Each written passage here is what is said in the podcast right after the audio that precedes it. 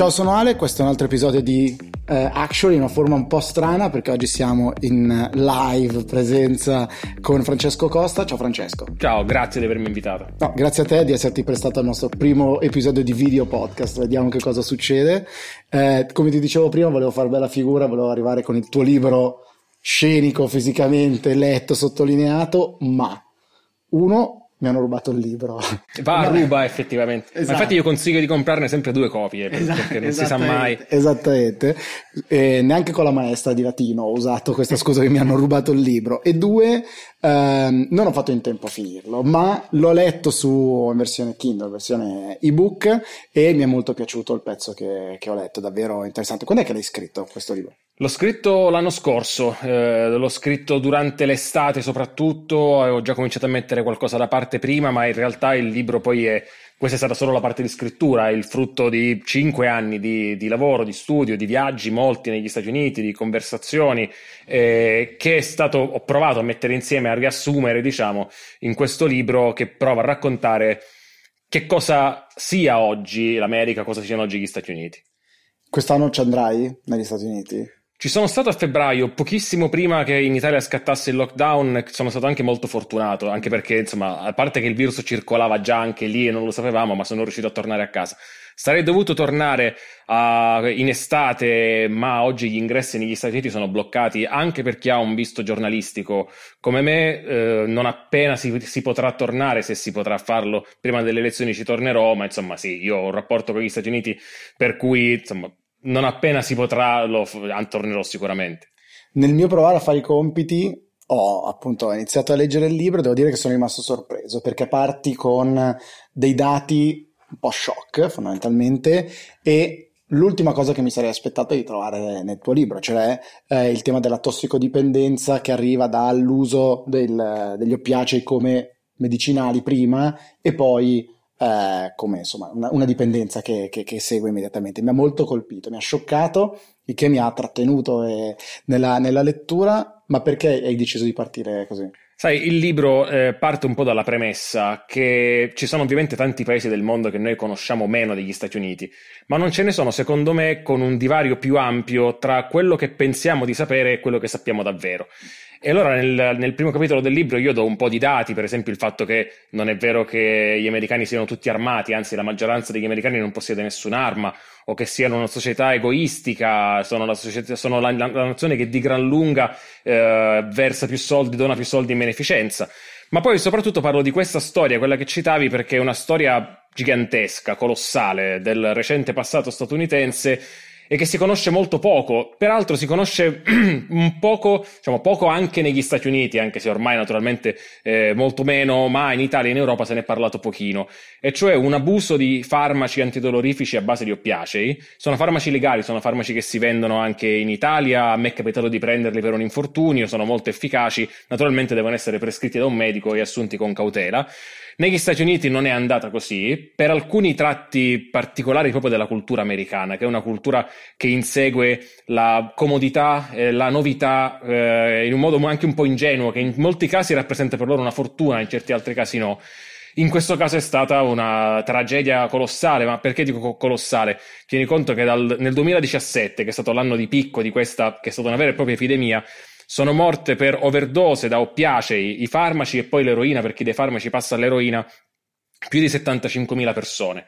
Sono più del numero dei morti causati dalle armi da fuoco nell'anno con più morti da armi da fuoco, più dei morti per incidenti stradali. È una, è una, cosa gigantesca e parliamo dei morti, poi ci sono quelli che non sono ancora morti, le comunità, parenti, amici. La tossicodipendenza è un fenomeno che non investe solo la persona tossicodipendente, ma tutta la comunità.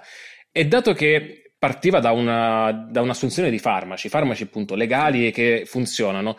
È una tossicodipendenza che non ha colpito lo stereotipo del tossicodipendente americano, il ragazzo di periferia, magari afroamericano, un po' sbandato, ma ha colpito l'insegnante, eh, il falegname che ha un dolore cronico dopo una vita di, di, lavoro, l'operaio che lavora in fabbrica, una persona malata di cancro che, prende, che fa una terapia come la chemioterapia o la radioterapia che comportano insomma del, del dolore notevole e quindi prende gli antidolorifici antidolorifici e mentre guarisce dal cancro diventa dipendente da questi farmaci, il giovane giocatore di football che viene operato al ginocchio e prende questi farmaci e diventano tossicodipendenti senza accorgersene, senza avere nemmeno gli strumenti per affrontare la tossicodipendenza perché è un fenomeno totalmente nuovo nelle loro comunità. È una storia che comincia negli anni 90, che arriva al suo picco, come ti dicevo, nel 2017, a oggi continua a essere molto grave, ma insomma per fortuna è in fase di remissione. Ti dico un'ultima cosa per dare la dimensione del fenomeno. Negli Stati Uniti per tre anni consecutivi è diminuita l'aspettativa di vita media. Eh, non capitava dal, dal 1918-20, cioè dalla prima guerra mondiale, dall'influenza spagnola, che, che questa cosa. Quindi insomma è un fatto gigantesco.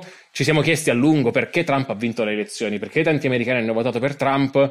Ecco, non è questo il motivo, ma questo è un esempio di fatti centrali che formano l'opinione degli americani sulla loro condizione che ci sfuggono a volte da qui e che secondo me bisogna conoscere se vuoi sapere cosa sia oggi l'America. Quando ho iniziato a leggere questo, questo, pezzo mi sono detto adesso va a finire che mi parla del fatto che gli americani usano questa scusa degli oppiacei perché magari non si possono permettere di fare delle cure diverse eccetera invece probabilmente ero vittima anch'io degli stereotipi che eh, eh, diciamo citavi all'inizio e che citi a, all'inizio del libro ho trovato davvero molto molto interessante anche questo approccio di, di provare a scrivere il tuo primo libro, vero? Che, esatto.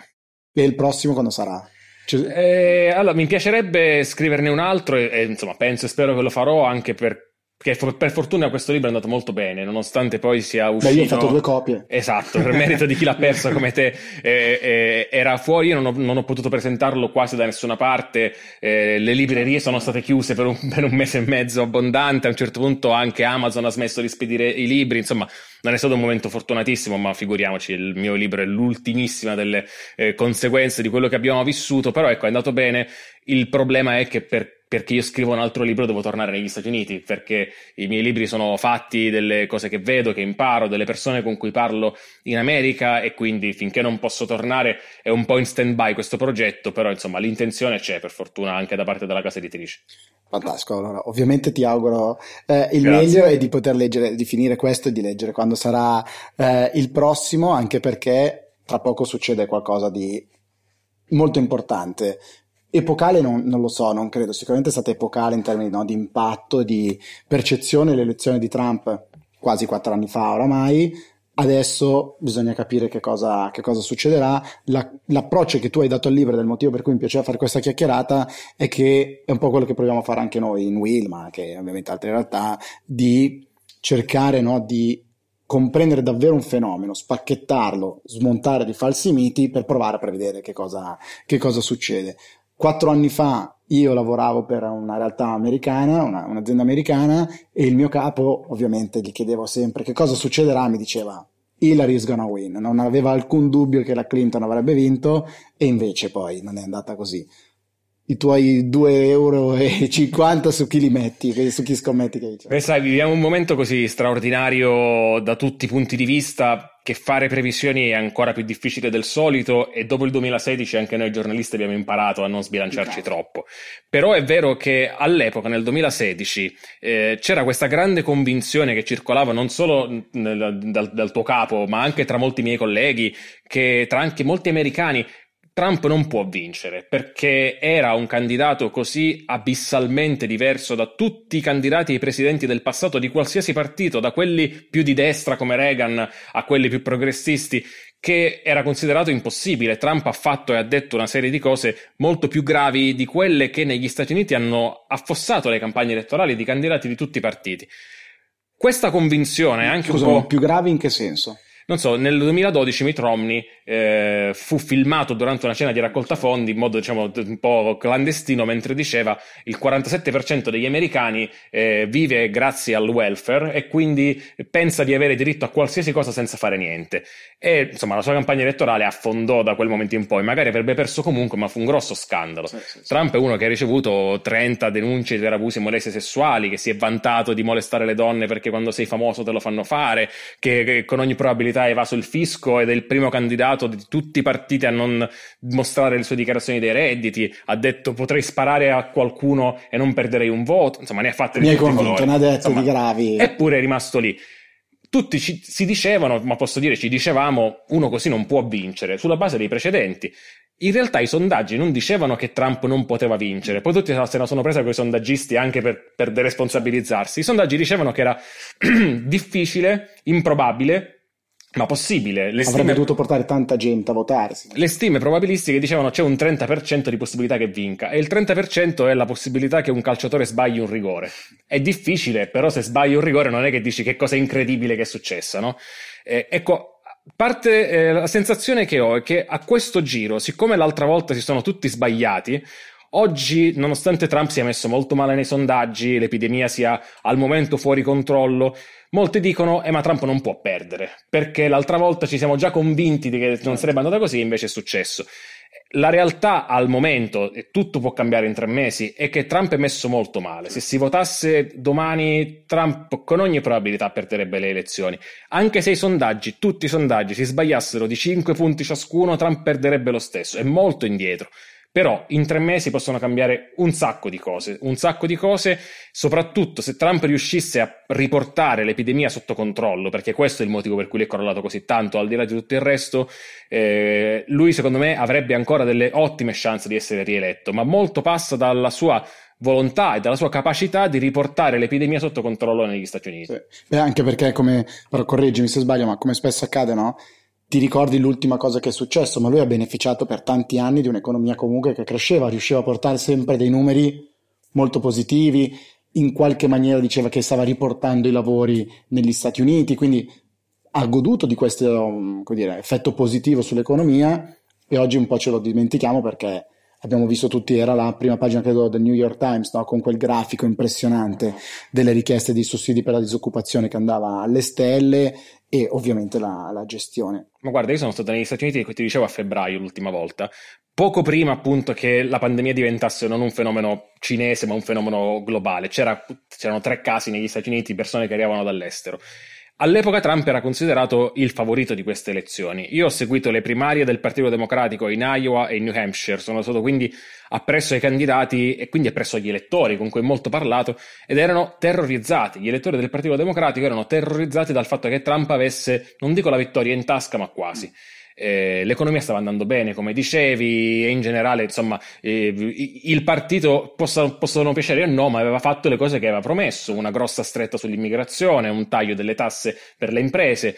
Ecco, l'epidemia ha cambiato tutto ed è un fatto così enorme che non si può aggirare, che non puoi distrarre le persone. Ci sono 150.000 morti quasi. Gli anziani, che sono un blocco elettorale che vota molto dalla parte di Trump, sono molto preoccupati. Trump ha provato a fare un comizio e i suoi elettori non sono andati, ma non perché non vogliono, non gli piace più Trump, perché hanno paura dell'epidemia. E la gestione dell'epidemia, che fin qui non ha funzionato, è la singola cosa che sta al momento penalizzando Trump. E non gli viene di fare quello che ha fatto fino adesso, di radicalizzare per poi arrivare a provare a risolvere essere lui il grande uomo dei dio degli accordi, no? Un po', di nuovo, dimmi se dico delle cavolate, ma credo che abbia portato un po' all'estremo anche il rapporto con la Corea del Nord, salvo poi storiche strette di mano, eccetera, si erano minacciati su, su Twitter, eccetera. Anche con la Cina aveva provato questa cosa, so, cercando poi di eh, allentare la tensione, ma mi sembra che adesso mh, non gli venga così, così bene, e anche internamente, come chiacchieravamo prima, a volte crea delle tensioni dove forse non ce n'era bisogno, no? dicevamo l'altro giorno, di, dicevamo prima del, del funerale di, di, John Lewis dove lui non, non, ha deciso di non andare come, come, segnale. Quale secondo te riuscirà ancora a polarizzare? Perché polarizzare è stato quello che l'ha, l'ha favorito in, in precedenza. Un po' questo è il suo istinto, quindi lui non riesce a fare altro. Credo anche che non sia una strategia, credo che lui sia semplicemente fatto così, eh, anche perché poi in molti casi questo gli ha anche portato dei guai. Eh, il momento che, di cui parliamo oggi negli Stati Uniti ha l'epidemia di cui parlavamo un attimo fa, Le, come conseguenza dell'epidemia una crisi economica colossale e le più grandi proteste contro il razzismo degli anni 60, che secondo tutti i sondaggi eh, sono sostenute da una maggioranza degli americani, compreso un pezzo del suo partito. Eh, tutte queste tre cose non dipendono direttamente da lui. Poi la gestione dell'epidemia, il razzismo, però certo non se l'ha inventato Trump il razzismo in America. Trump potrebbe cercare di eh, risolvere o comunque di lavorare per la soluzione di questi problemi, accogliendo, ascoltando alcune delle cose che gli vengono dette. Invece lui ha sempre gettato benzina sul fuoco. Tu parlavi del, delle proteste contro il razzismo, no, insomma, muore John Lewis, che per gli americani è praticamente come Martin Luther King, il peso che ha avuto in quella storia lì. e lui, dopo aver giocato a golf tutta la mattina, mentre da ore i giornali parlavano della sua morte, fa un tweet streaming sito, gli chiedono se andrà alla Camera Ardente di un uomo che sarà seppellito al congresso di Washington, cioè uno dei padri della patria, e non ci va perché John Lewis lo aveva criticato. Eh, L'aveva fatto con McCain anche, no? In, in di McCain ha detto di tutto e di più prima che morisse dopo che morisse, peraltro lì un uomo del suo partito. Eh, lui non riesce a non vivere qualsiasi cosa in questo, eh, che non sia in questi termini di forte conflitto e lo fa sia con i suoi avversari interni, lo fa come ricordavi tu anche con la politica estera. Da una parte questo ha inevitabilmente diminuito il ruolo degli Stati Uniti, la leadership degli Stati Uniti nel mondo. Eh, tutta una serie di posti da cui gli Stati Uniti si sono ritirati, proprio come disinteresse. Penso alla Siria, penso alla faccenda della Turchia, penso alla Libia, che poi finisce per toccarci direttamente perché gli sbarchi in Italia aumentano anche perché in Libia c'è il caos e in Libia c'è il caos anche perché gli americani hanno detto sbrigatevela voi, non ci interessa. Ecco, tutti, hanno fatto perdere terreno alla, agli Stati Uniti, terreno che è stato preso dalla Russia, dalla Cina, dalla Turchia. In certi casi, però, questo atteggiamento così conflittuale, e penso proprio ai due che citavi tu, Cina e Corea del Nord, ha sbloccato e ha rimesso in discussione delle questioni che esistevano anche prima di Trump certo. e che secondo me il prossimo presidente degli Stati Uniti dovesse non essere Trump, insomma, non, non, gli dispiacerà riaffrontare il capitolo Cina una volta che tutto è stato messo sul tavolo da Trump, perché la crisi l'ha fatta scoppiare lui, però era evidente che con la Cina c'era un problema su, in termini di commercio, rispetto alla proprietà intellettuale, con la Corea del Nord c'era uno stallo, adesso non è detto che vada a finire bene, ma lo stallo si è rimescolato, quindi questo approccio di Trump secondo me ha anche prodotto qualche risultato in politica estera, credo gli abbia fatto più danni però che benefici.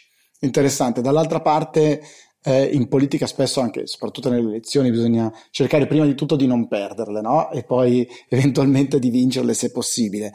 Hillary Clinton l'altra volta, una candidata che comunque aveva un sacco di eh, lati deboli, diciamo così, no? La Libia era uno di questi, certo. le email famose, eccetera. Eh, questa volta c'è Biden, sembrerebbe, dovrebbe essere lui il candidato eh, dei, dei democratici. Che cosa può effettivamente succedere? E poi l'altro pezzo fondamentale no? nel ticket presidenziale chi sarà il vicepresidente di, di, Biden. Guarda, Biden è stato considerato a lungo anche da me e in parte lo penso ancora un candidato oh, relativamente fragile, eh, è molto invecchiato eh, innanzitutto, io l'ho visto appunto di persona più volte a febbraio e non è il Biden di dieci anni fa che è sempre stato un politico molto carismatico, che tiene banco, che va a braccio, insomma è, è, è molto anziano, ha quasi 80 anni. E, ehm, e, poi è espressione di 50 anni di governo al congresso, alla Casa Bianca dei democratici, quindi è fragile anche dal punto di vista politico se è vero che questa è un'era di rivolte contro l'establishment. È vero però, e bisogna diciamo, guardare in faccia la realtà, e lo faccio io per primo che ho descritto Biden a lungo come un candidato imperfetto, che Biden ha stravinto le primarie, stravinto, ha stracciato Sanders con molta più facilità rispetto a quanto avesse fatto Hillary Clinton, ha battuto tutti gli altri, la partita si è chiusa di fatto a marzo e oggi ha un vantaggio nei sondaggi che è molto più ampio di quello di qualsiasi sfidante di un presidente uscente negli ultimi 40 anni. È un vantaggio che può finire, che può ridursi sicuramente, certo, però a oggi se io guardo la campagna elettorale americana faccio fatica a pensare quale candidato avrebbe fatto meglio di Biden, perché chiunque avrebbe messo la firma per trovarsi anche messo la metà di dove è adesso Biden in vantaggio. Quindi è un candidato fragile, è un candidato il cui vantaggio può ridursi. Credo che la pandemia, che ha di fatto azzerato la campagna elettorale e quindi lo ha esposto meno, certo. lo abbia favorito e abbia trasformato questa campagna elettorale non tanto in una scelta tra Trump e Biden, ma in un referendum su Trump. Che Biden è un comprimario di questa storia, quindi se ti piace Trump lo voti, se no voti chiunque ci sia dall'altra parte. Anche per questo Biden non deve cannare la scelta della vicepresidente. Non tanto perché la vice, il vice, ma sarà una donna. Due volte detto... ti è scappato che sarà una donna. No, no, lui, lui lo ha garantito. Ah, okay. Non sappiamo chi, ma lui ha detto che sarà una donna. Ma non tanto perché la vice o il vice faccia guadagnare voti al candidato. Il candidato alle presidenziali americane si vota per il presidente. Eh, però può farne perdere. Sarah Palin è l'esempio più classico, no? eh, può distrarre. Biden non vuole che per un mese si parli di, di, di uno scandalo, di una CAF che fa la sua vicepresidente. Quindi lui, specialmente se vuole tenere questa corsa come una corsa che è un referendum su Trump, non può cannarla. Eh, sembra che sceglierà una donna afroamericana, comunque non bianca. Michelle. No, anche tu mi fai questo. Michelle Obama. no, Michelle Obama ha detto in tutte le salse, ha scritto nel libro che non ne può più della politica. Ha fatto un podcast, quindi ah, sta Becoming, per... no? Si chiama qualcosa di... sta per fare concorrenza a me e a te, eh, evidentemente, esatto. nel, nel, nel, campo dei podcast. Però, insomma, c'è da Kamala Harris a Karen Bass, a Valde Minx, Susan Rice, ce ne sono di nomi interessanti. Ci sono anche nomi di candidate potenziali bianche come Elizabeth Warren.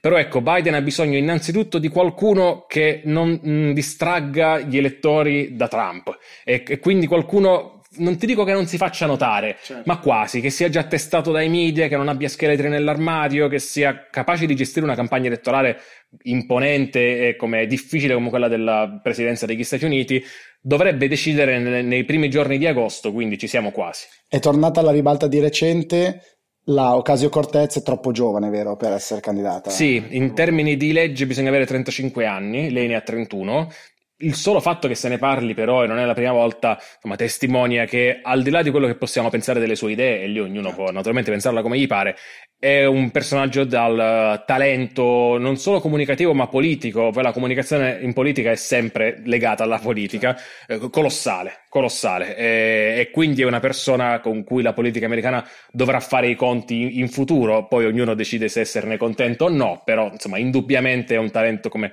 poche altre volte se ne sono viste. Beh, sta vivendo una luna di miele, no? ogni cosa che fa viene celebrata, era entrata nei videogames, mi ricordo una volta nel live ed era stato celebrato alla grande, la sua campagna elettorale adesso anche a livello grafico è stata molto apprezzata, l'ultimo intervento ovviamente al congresso contro, eh, per denunciare insomma le, le, le offese che, che aveva subito è andato incredibilmente virale sui social, ha questa grande abilità di parlare eh, sia sui social, di parlare alle masse e poi ha messo sul tavolo dei temi molto forti lei però è un candidato, come dire, una figura più che altro, eh, percepita radicale, estrema, specie no? negli, negli Stati Uniti. Quindi anche Biden rappresenta invece democratici più moderati, più facili da accettare e quindi magari anche un deluso di Trump potrebbe votarlo secondo te? Sì, sai, eh, lei non è solo percepita come più radicale, lo è, lo è per definire, si definisce una socialista democratica. Che negli Stati Uniti è... è una cosa abbastanza eretica, spinge molto il partito verso sinistra ed è una corrente che ha perso le primarie nel 2016, le ha perse nel 2020,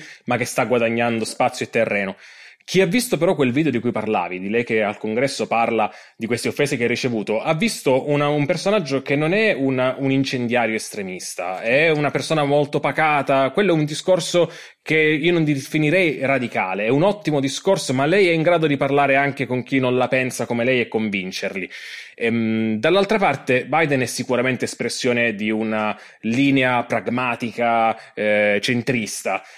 Ma siccome è pragmatico eh, e lui sa che il partito si è spostato a sinistra, lui ha fatto moltissime concessioni sul piano proprio del programma, dall'ambiente alla scuola, alla sanità, alla corrente più radicale del partito perché sa che l'energia, soprattutto da parte dei giovani, è da quella parte lì. E il suo programma elettorale sarà il programma più di sinistra di un candidato del Partito Democratico dagli anni 70 probabilmente. Quindi ehm, poi lui, eh, suoi, lui ripeto, è un pragmatico, eh, che non vuol dire un opportunista, ma sa che la sua base oggi chiede più radicalità. E, ehm, è riuscito, diciamo, a comporre una, un'unione. I sondaggi dicono che, al contrario di quanto accadde nel 2016, gli elettori di Elizabeth Warren, gli elettori di Bernie Sanders sono a bordo della sua campagna, non lo guardano con scetticismo. In tutto questo pesa anche che mentre quattro anni fa tutti pensavano Trump non vincerà, quindi perché devo votare certo. Hillary che non mi piace? A questo giro Trump è lì. Tutti uniti. E quindi pur di cacciare Trump, anche se Biden non ti piace, il pericolo se sei un democratico è così forte, insomma, che te lo fai andare bene. Chiaro. Allora, grazie mille. Io mi impegno a finire il tuo libro, questo primo, e eh, magari ci risentiamo, vieni a trovarci di nuovo eh, quando vorrai, quando ci avviciniamo di più alle, alle elezioni per capire cosa sta succedendo. Grazie a voi e volentieri. A presto. Grazie mille ancora.